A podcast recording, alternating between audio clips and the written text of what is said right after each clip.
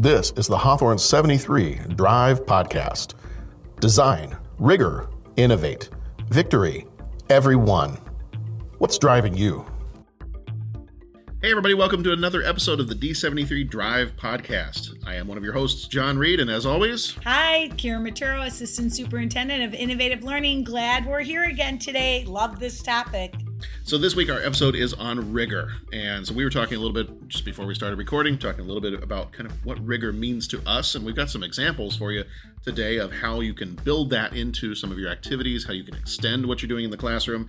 Um, Karen, tell us a little bit about when you think of rigor. What is that? Yes, What does that bring to mind? I, I, as I said, I love this topic because to me, when I think about rigor, it equates to doing some sort of creation or application or transfer. So, whenever I think of a more rigorous classroom that I step into, I look at all of the content that they normally teach, but then kids are taking it and actually doing something with the information. So, to me, that's rigorous, right? Like, you're putting your own spin you're creating um, you're applying you're comparing. It's all those higher order thinking skills that we think about when we look at those dok um, ladders and i think about the six facets of understanding by design all of those things. Yeah, and when you talk about, because we want to talk about this in terms of extending what you're doing in your classroom, uh, you were saying that you hear from a lot of teachers we have a lot of kids, the kids get it. Like, Kids we need to it. move on to something, we need to give them something else that they can do because they already get this content. Um, and so we've heard of things in the past, you may have heard of um, like student TED Talk clubs. Uh, there's schools that have those. There are Shark Tanks. Uh, you know, some classes do Shark Tanks, or schools have Shark Tank clubs, uh, kind of a deal. But one of the things that we kind of wanted to talk about was to take a almost like a layer of a what they call an entrepreneurial mindset and lay that on top of some of your extension activities that you may be doing in a class.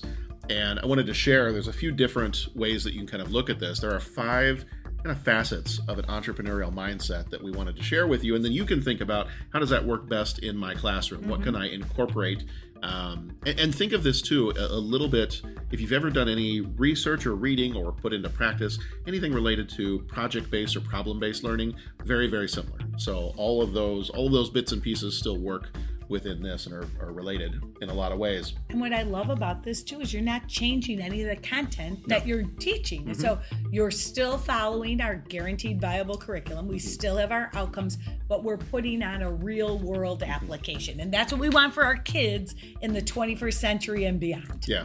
So some of the five facets of this. Uh, number one, a positive mental attitude. when you think of entrepreneurs, why would it be important for entrepreneurs entrepreneurs to have a positive attitude? Um, a creative mindset. Obviously, if you're building something, creating something, you need to be creative. Uh, a persuasive communication ability. So you got to be able to communicate your product or your process or your invention of, of some kind. Um, intrinsic motivation and drive. I sure. don't know too many entrepreneurs that are not intrinsically motivated, or at least they're probably not very successful if they're not intrinsically motivated. Um, and then tenacity and the ability to learn from failure. I, mean, these it. are all things that we want to teach our students about anyway. Um, but within that lens of an entrepreneurial mindset, uh, it just it takes the activities that they may be doing and just adds that layer, like you said, that layer of real world uh, product, real world application to it all. And we keep ta- I remember when we used to do trainings for understanding by design, we always talked about the difference between knowledge and understanding. Knowledge is surface level, knowledge is you can spit it back. If you truly understand something, you are able to then apply it, transfer it, and think about how fun your classroom is when you are doing these kinds of things like you just mentioned, like tenacity, intrinsic motivation. Who doesn't want that for their classroom? Yeah. I think about there was a book that I think you and I were both looking at recently, and I'm, I'm blanking out on the title of the book, but there was a quote in there, and it was about how um, when they were inventing the light bulb, they weren't trying to invent a light bulb; they were trying to invent a way for the world to see in the dark. Um, and I, I really like that I quote because it it really it tells you you don't necessarily focus on you don't focus on the the device or Right. the product or the you start with the problem and then you branch it out from there. And what i love about the whole idea of an entrepreneurial mindset is all of the different things that it helps support.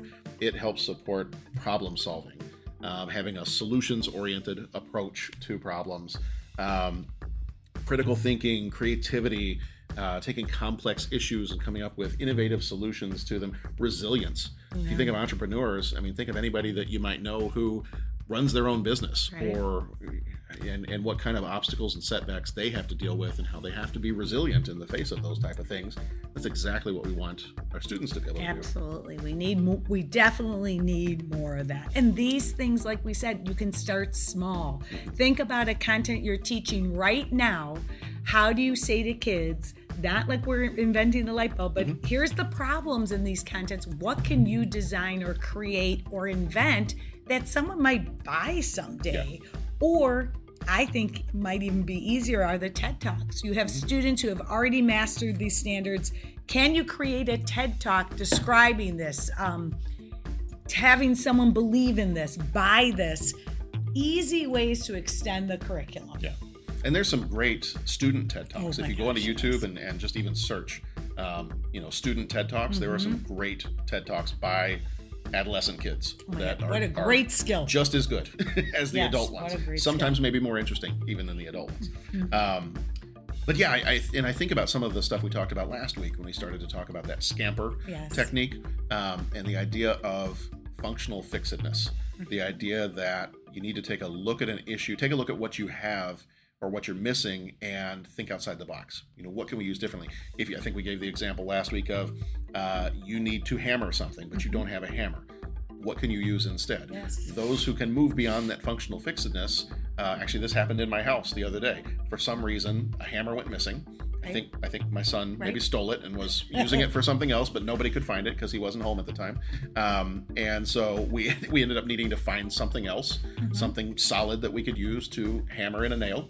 Uh, and so we grabbed I think we grabbed a brick that was outside, and we ended up using that. But And it um, worked. Or or a, or a hardcover book that you know my wife didn't want to have damaged. Uh, I didn't mind having damaged. Um, but those kind of things. I mean, being able to adapt and find and utilize resources to achieve whatever your goals are. Um, we did want to talk about one thing. There is something I actually saw this when I went to a conference recently, and they are they're changing their name. They used to be just the Chicago uh, Student Invention Convention, but now they are, as of this year, they're becoming the Illinois Student Invention Convention. And one of the things I really loved about this, I, I was intrigued by their table when I walked by and I stopped and I talked to them for a bit. And basically, what it is, is it sounds like it takes a lot from, say, like those student TED Talk clubs Right. or Shark Tank or something like that. And it is basically a convention and competition where students have, there is a there is a, a set of trainings that you can go to if you're interested in doing this, whether you are in a library setting, a, a classroom setting, an after school club setting, whatever it is.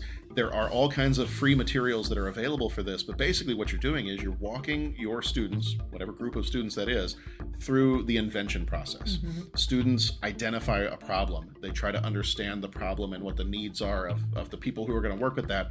Um, you ideate through the through the process. You design, you build, you test, and then ultimately you communicate out what it is that you build. And this, one of the really great things I liked about this was it has that. You know, we just talk about for it to be authentic, it needs a real world audience. Right. This is your real world audience. You're going to take this and you're going to be, uh, you're going to compete against your peers to have your inventions judged and critiqued, and you can move on through the different layers. That'd It's it's, so it's the awesome. inventor's spelling bee, um, and it, it sounds like Hey, so much fun. sounds like you could make some money too. I know I have yeah. Mm-hmm. heard about students creating, inventing, designing something that someone actually picks up and Yeah. buys. And these 12 year olds and 13 year olds are now millionaires for it. It was something with the toaster. Didn't a 12 or 13 year old invent? I thought they invented like the bacon cooker on the Oh, really? Okay. microwave. Yes, I believe I they a- did. I, years and years ago, I had a have to- student. we'll have I to did- fact check. Yeah, yeah. Years and years ago, I had a student. I don't think he's a millionaire, but I had a student who had developed his own app uh, while he was Oh. in my seventh grade class. He, I got his picture was in the Daily Herald, and, Oh my and, gosh, you know, they came out and talked to him. awesome. But yeah, he developed his own app, and I think his app was to help other kids study for their quizzes and tests. Huh. And he wrote it himself, and you know got got featured in the App Store and all kinds of other stuff. So yeah, it's you. Yeah, you, you've all kinds of different Mm-hmm. ways to be able to use this to your advantage, but also to use this to extend what it is you're doing in your classroom. Like you said, Yeah, it's not is- changing the content of what we're doing. Nope. It is adding a layer of enhancing, enhancement, to- elaborating, enriching, extending. Those are the types of activities we need for students who have already met expectations. yeah. Well, if you want some more information, uh, you can head over to their website. They are inventionconvention.chicagoinvention. I'm sorry, chicagoinnovation.com. Let me try that one more time because that's a that's a mouthful. That Uh, is. inventionconvention.chicagoinnovation.com. I might email them and suggest they come up with a shorter website. Yes, 'cause I- that's- I that's think so. That's- that's what we I need will. to. I will drop a link in the show notes of this episode if you want to go check it out and you don't want to have to memorize everything that I just said because there's half the alphabet in there to begin with. Um, Mm-hmm. If but any, yeah, I, and if anyone's interested in, you know, taking a look or even starting one of these in your classroom, please Mm-hmm. let John and I know. We will come help brainstorm with you, collaborate. absolutely. Well, thank you, Karen, as always, for being Oh my here. gosh, I it's lo- fun. love these topics; are so much fun. They are fun. All right. All right, everybody, we will see you back here next week. Thanks for joining us on another episode of the D73 Drive Podcast. Design, rigor, innovate, victory, everyone. What's driving you?